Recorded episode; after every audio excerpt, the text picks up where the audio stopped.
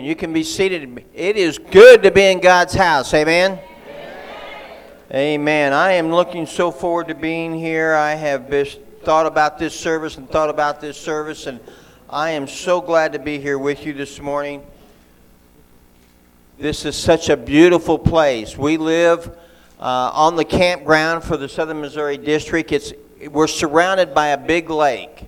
And it's beautiful to wake up and look at the lake every morning, but I'm telling you, this is beautiful where you live here. It's beautiful. We are so glad to be here and be a part. This morning, my wife is not here. I feel at loss without my wife. Last weekend, we celebrated 40 years of being married together. So, uh, so I desperately miss her. She's the one that keeps me in line. So, but I have felt such an expectancy here this morning. This worship team, you need to give this worship team a hand. They did a tremendous job. I enjoyed the presence of the Lord in this place this morning, and there is such an expectancy here. And I want you to know that expectancy is the breeding ground of miracles. And if you need a miracle today, I believe that God wants to give you a miracle in this place today. If you've come here, it doesn't matter what any doctor has said. It doesn't matter what the report might be. I want you to know that God has the last word. God has the last word. And I just believe that God's going to do some miracles in this house this morning. Praise God. I'm speaking a message this morning, and it's entitled How to Pray when you're in trouble. How to pray when you're in trouble. Now, I've, I've had to learn that because I'm in trouble a lot. So, I'm going to be reading from Second Chronicles, beginning uh, in chapter 20 and verse 1. Second Chronicles chapter 20, verse 1. And it says in Second Chronicles chapter 20, it happened after this, that the people of Moab, with the people of Ammon, and others with them besides the Ammonites, came to battle against Jehoshaphat. Then some came and told Jehoshaphat, saying, A great multitude is coming against you from beyond the sea from Syria. Verse 5. Then Jehoshaphat, he stood in the assembly of Judah in Jerusalem, in the house of the Lord, before the new court, and said, O Lord God of our fathers, are you not God in heaven? And do you not rule over all the kingdoms of the nations? And in your hand is there not power and might, so that no one is able to withstand you? Are you not our God, who drove out the inhabitants of the land before the people Israel, and gave it to the descendants of Abraham, your friend forever? And they dwell in it, and have built you a sanctuary in it for your name saying, If disaster comes upon us, sword, judgment, pestilence, or famine, we will stand before the temple and in your presence, for your name is in this temple, and cry out to you in our affliction, and you will hear and save.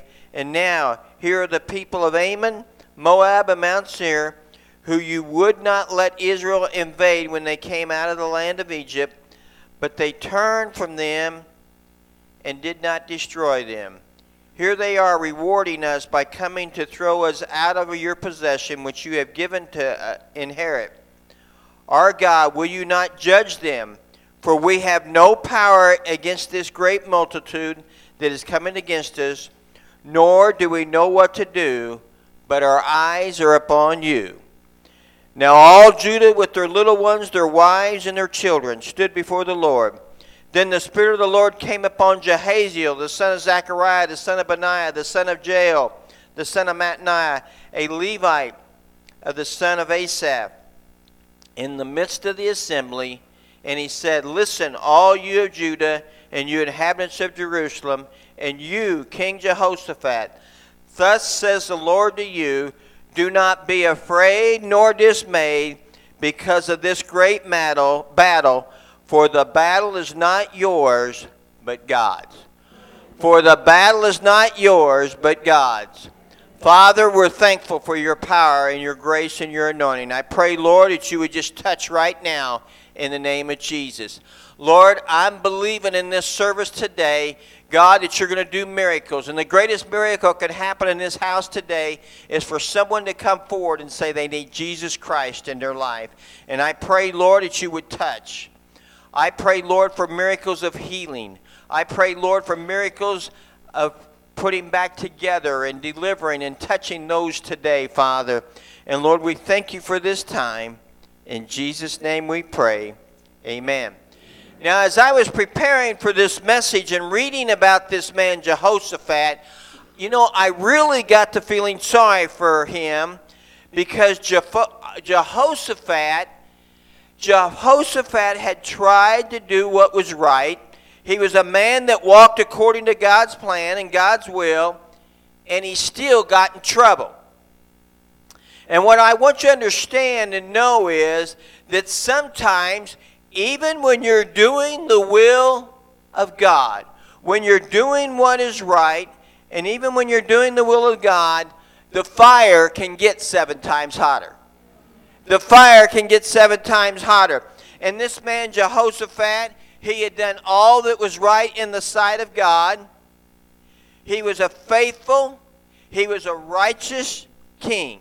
He was one of the few in the history of Judah, and in spite in spite of Jehoshaphat's obedience and his righteousness before God, he had enemies that come at him from all sides. They came from everywhere. And understand, church, there might be times when you have felt the same way in your own life, when you had all the old enemies coming at you, and then there was a bunch of new ones coming at you as well. And that's exactly what happened to Jehoshaphat. He had enemies that was coming from everywhere. The old Ammonites, think about it. The old Ammonites were coming from clear across the sea. There was those that was coming from every direction and from so many different places. They were coming from absolutely everywhere. He had enemies that was surrounding him on all sides and from every direction. Now I want you to point I want to point out something here to you. When you read verse 3, you realize this man Jehoshaphat, other than being a king, he's just like you and I. He's just like you and I. It tells us that Jehoshaphat was afraid. He had all these enemies coming at him, and they was coming from every direction, and he was still afraid. A righteous, Holy Ghost filled man surrounded by his enemies is afraid. Now, I don't know about you, but I can relate to that kind of individual. Anybody that would have enemies coming from every direction and would say they're not afraid, I really don't know how to relate to that. I really don't know how to relate to that. But what I want you to understand this morning is that the difference between a believer and an unbeliever is very, very clear. I have had those over the years that have come to me and asked me the question that if you build on the rock and you take the time and the trouble of building on the rock and the storms still come, then why go through all the trouble of building on the rock? And I want to tell you this morning the reason and the answer is very, very simple. Because if you build on the rock, church, if you build on the rock and the storms come, when the storm passes by, you who have built on the rock, you will still be there. Hallelujah. You will still be there. But what I want you to know is even when trouble comes, you may still be afraid. You may still get scared. But if you know how to pray, I'm telling you, church, if you know how to pray, you'll still be there when the storm is gone, when the enemy is gone, when the storm passes by, and when the battle concludes, you're still going to be there.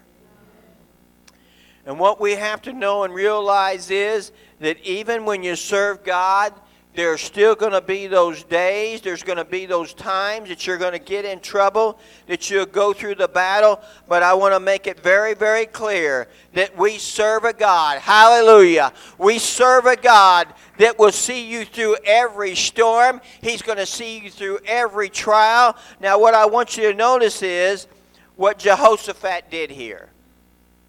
I want you to really get this down in your heart and lives what Jehoshaphat did.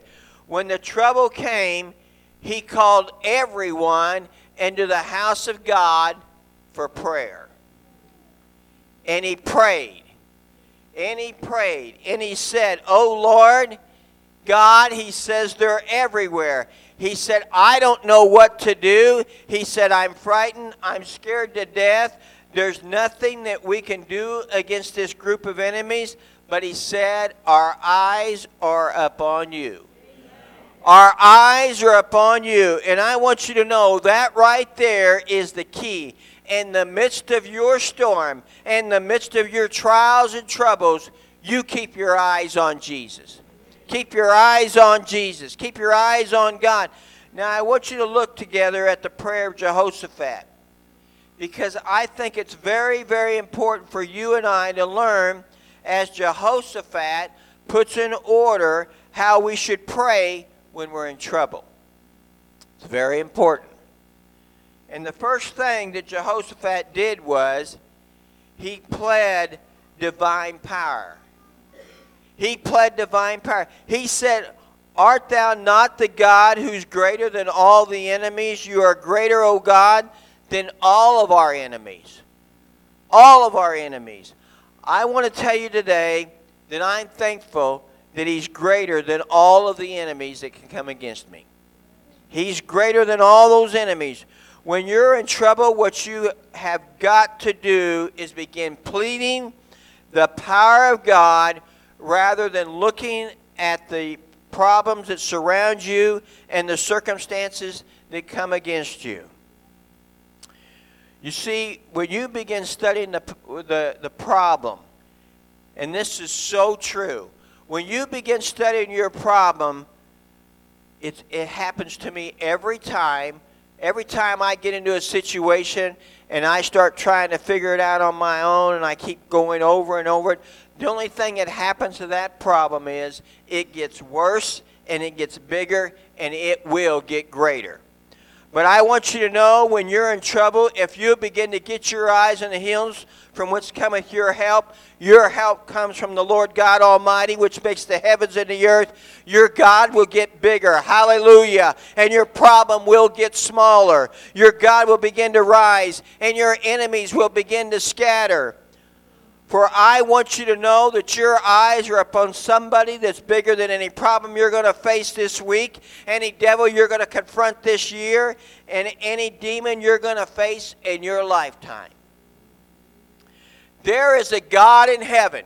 Church, there's a God in heaven that's bigger than your problem. He's bigger than your problem. There's a God that's bigger than your mountain, and it's time that we got our eyes on Him rather than the circumstances that surround us. It's so easy for any of us and all of us to get our eyes on the spots and wrinkles. You ever notice that? It's easy to get our eyes on the problems. It's easy to. It's easy to get your eyes on the spots and wrinkles in our families. It's easy to get our eyes on the spots and wrinkles in our friends and in the church. And I want you to know when you get your eyes on the spots and wrinkles, it's easy to miss the church glorious.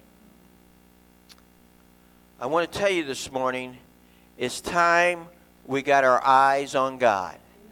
It's time we got our eyes on Jesus. I want you to know, church, Jesus is coming back so very soon. Jesus is coming back so very soon. There's so many things going on in our world today. I want you to know it's prophecy being filled day after day after day. Jesus is coming back. And I want you to know he's greater than any problem you're going to face. He's greater than any any evil that's going to come your way. You say, I'm confronted with pain and disease. I'm confronted with things that try to drag and pull from every side. I'm asking you this morning, I'm wanting you to get your eyes on Him who's greater than any problem you're going to face in your lifetime. That's the good news I'm here to share with you this morning. I came from Springfield, Missouri to let you know that He's greater than any problem you're going to face. Jehoshaphat pled divine power. Secondly, I want you to notice he pled divine precedent. Now, that's a legal term that is used in every courtroom in America and probably here in Africa as well. And when a lawyer is trying a case before a judge, the lawyer will go into the law library and he, what he does is he seeks out cases that parallel the case that he's going to be trying. And he'll come to a point of precedent, which means that back in a previous year, at another time, there was another case that was presented before a judge, and the court ruled that in that case, that was the way the law would be. So the lawyer would say to the judge, We plead divine precedent in this case, and the judge says, Bring me the book. Let me see the book. Let me see that book. And the judge, hear me this morning, the judge is bound by what has been written and I want to tell you today when we pray, when you and I pray, we need to get the book out. We need to get the Word of God out. And we need to begin to plead divine precedent and say, Oh God, you've done it before and you'll do it again. I have news for you, church. The people of God have been in trouble before. They've faced the enemy before but I have some precedent right here in this book, and he has ruled from the Supreme Court of the universe that he has got all power in heaven and in earth. Hallelujah. And even if the enemy comes, hear me this morning, church, even if the enemy comes, we serve a God that can split Red Seas. Hallelujah. He can knock mountains down. He can open prison doors. He can unshackle chains. We have a precedent in this book there's nothing that you have faced that has not been ruled on upon by the sovereign God. Hallelujah. He's delivered before. Hallelujah. He's delivered before. He's healed before. He's saved before. He's cast out demons before. He's done it all before, and we can stand upon the Word of God. It doesn't matter what the report might be, it doesn't matter what the doctor has said, because we have we serve a God that is able and, and He has the last word. He has the last word. Then, thirdly, thirdly, he pled divine promise. He pled divine promise. The first plea was his power. You say, God, I don't know what in the world I'm going to do, but my eyes are upon you. And you say, I know you're bigger than this, but I don't understand. I don't understand how you're going to do it. I don't understand how you can turn this around. Your people have been in trouble like this before, and you ruled in their favor. And then, God, you promised, even if I can't find in you in your word, even if it has a new wrinkle, even, even if there's never been a case like this before, I want you to know that I am one of the children of Abraham. I am a child of promise, and God has promised to carry us through. And oh God, our eyes are upon you. And when I think about it, church, when I really think about it, every promise in this book, every promise in the Word of God is yours and I's. It, it's, it's our, it's for us. And I want you to know he has not canceled one of those promises yet, and he's not going to. He's not going to. He is still yea and amen to those that believe. Do you believe this morning? Hallelujah. What we have to do is stand in the court of heaven and we must plead his power. We must plead the precedent cases and we must plead his promises because we are his children. We are his children. We don't have to fear. All kinds of things are happening all around us, but we don't have to fear. All we have to do is rise up and walk and take our liberty and freedom because God rules and reigns, and we shall be triumphant. Now, I want you to see that Jehoshaphat, he put these three ingredients in his prayer, and when he prayed that way, there came a word from heaven. there came a word from heaven. Now, you might not think there's any Pentecostal people back there then, but I have news for you. There was an old guy in the congregation by the name of Jahaziel. And the Bible tells us, it tells us very plainly that he was full of the Holy Spirit. Jahaziel was full of the Holy Spirit. And when Jehoshaphat stood and prayed, in the people, and I want you to notice that he included the children and the young people. He included all of them in, the, in, that, in that prayer. And Jehoshaphat cried out, and he pled the power of God, he pled the precedence of God, and he pled the promises of God. And when he did, when he did those three things, the Holy Spirit came on the congregation, and O Jahaziel, you know what he did? He stood to his feet and he cried with a loud voice of triumph, with the flow of the Holy Spirit, and he said, Hear ye all of Judah. Hear ye the word of the Lord from heaven. He said, I have news for you. The battle is no longer yours, it is the Lord's. Hallelujah. It has now become God Almighty.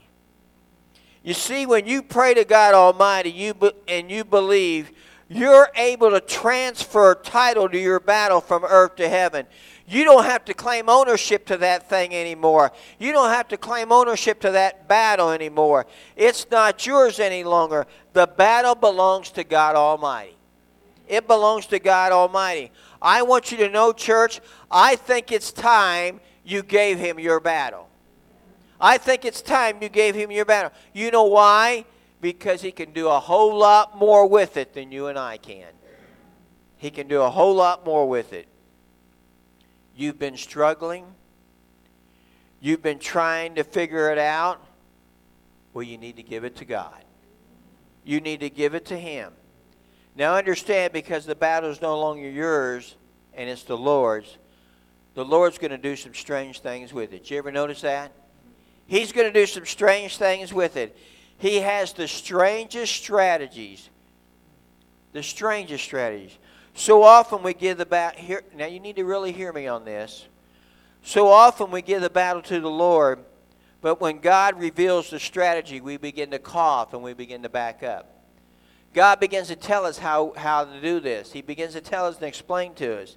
And we begin to cough and we begin to back up. When you give the battle to the Lord, all you're supposed to do is stand by for orders. When we pray and give it to God, God says, All right, I'm going to take charge. He says, I'm going to take charge. And now, this is oftentimes where the difficult part comes into play, and we have to understand something here. There might be times that God would say He's going to take charge, but He wants you to be part of that miracle. He wants you to be part of that miracle. You're praying, hear me this morning, you're praying for your neighborhood to be saved. You're praying for this entire neighborhood to be saved. And God says, All right, I'm going to make that neighborhood mine, but I'm going to use you. I'm going to use you.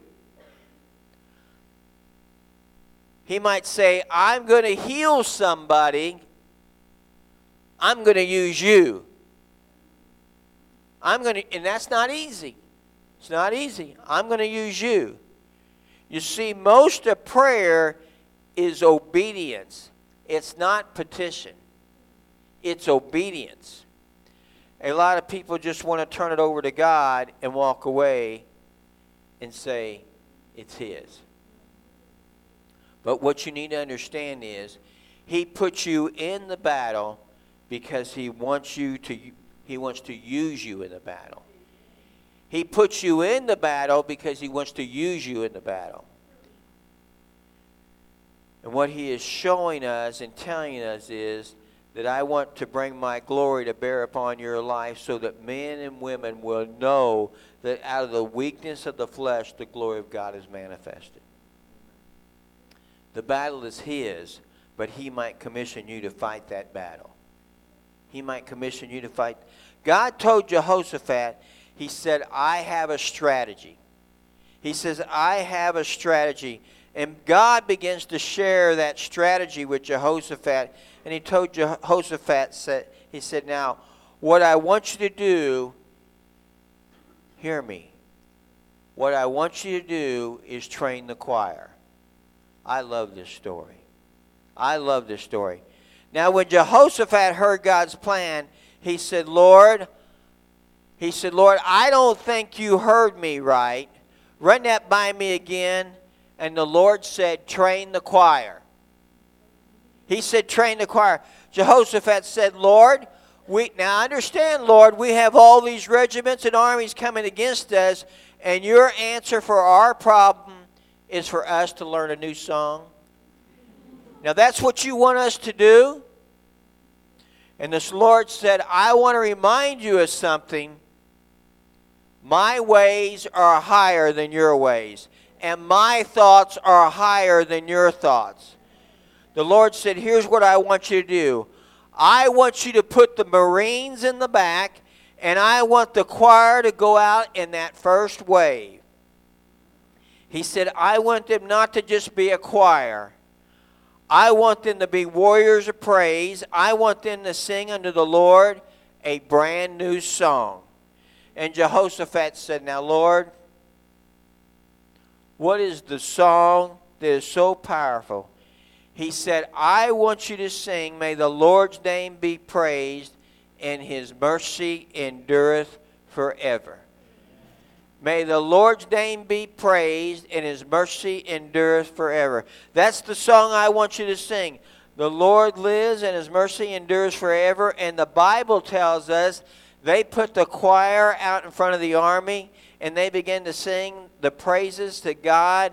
And I want to tell you when they did that, when they did exactly, when they did exactly what God asked them to do, that army that was coming against them, you know what? They didn't have a defense against a Holy Ghost filled worship team. Hallelujah. And the enemy began to get confused they got confused. The Bible says that they began to destroy themselves. They turned against each other and they begin to destroy themselves. I want to tell you today, hear me, that it's not by might nor by power, but it's by my spirit, saith the Lord of hosts. Hallelujah. I came by to tell you that the answer for the church is not in all the statistic, nor is it in those that go around trying to figure out all the church growth policies. I'm not saying there's anything wrong with that, those things, but what I'm telling you is all the brains, all the brains and all the logic is not going to destroy the powers of darkness. It's not going to do it. But when you get a church on fire, when you get a church on fire like this church right here, when you get a church on fire and praising God and worshiping God, all the powers of darkness has to leave. It has to leave. Hallelujah. Heads are bowed and eyes are closed. Father, we thank you for your love. We thank you for your mercy and your grace. Lord, I'm praying for a mighty outpouring of the Spirit of God. I'm praying, God, for miracles in this place today. I'm praying, God, for healings in this place today. Lord, if there's somebody here that doesn't know you as their personal Savior, I pray, God, that you would speak to them. Convicting power would speak to them. In the name of Jesus.